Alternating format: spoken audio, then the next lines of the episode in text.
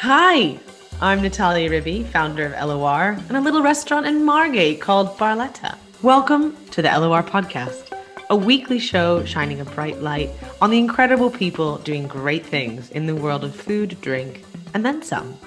Food is visual, right? It's this thing that you have on your plate. It's it's a way of connecting, it's a way of sharing, it's a way of looking after each other. I think we'll respect the industry more, having missed going out to restaurants so much in lockdown.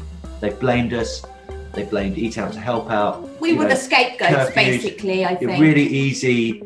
Smack them in the face. You know that's fine.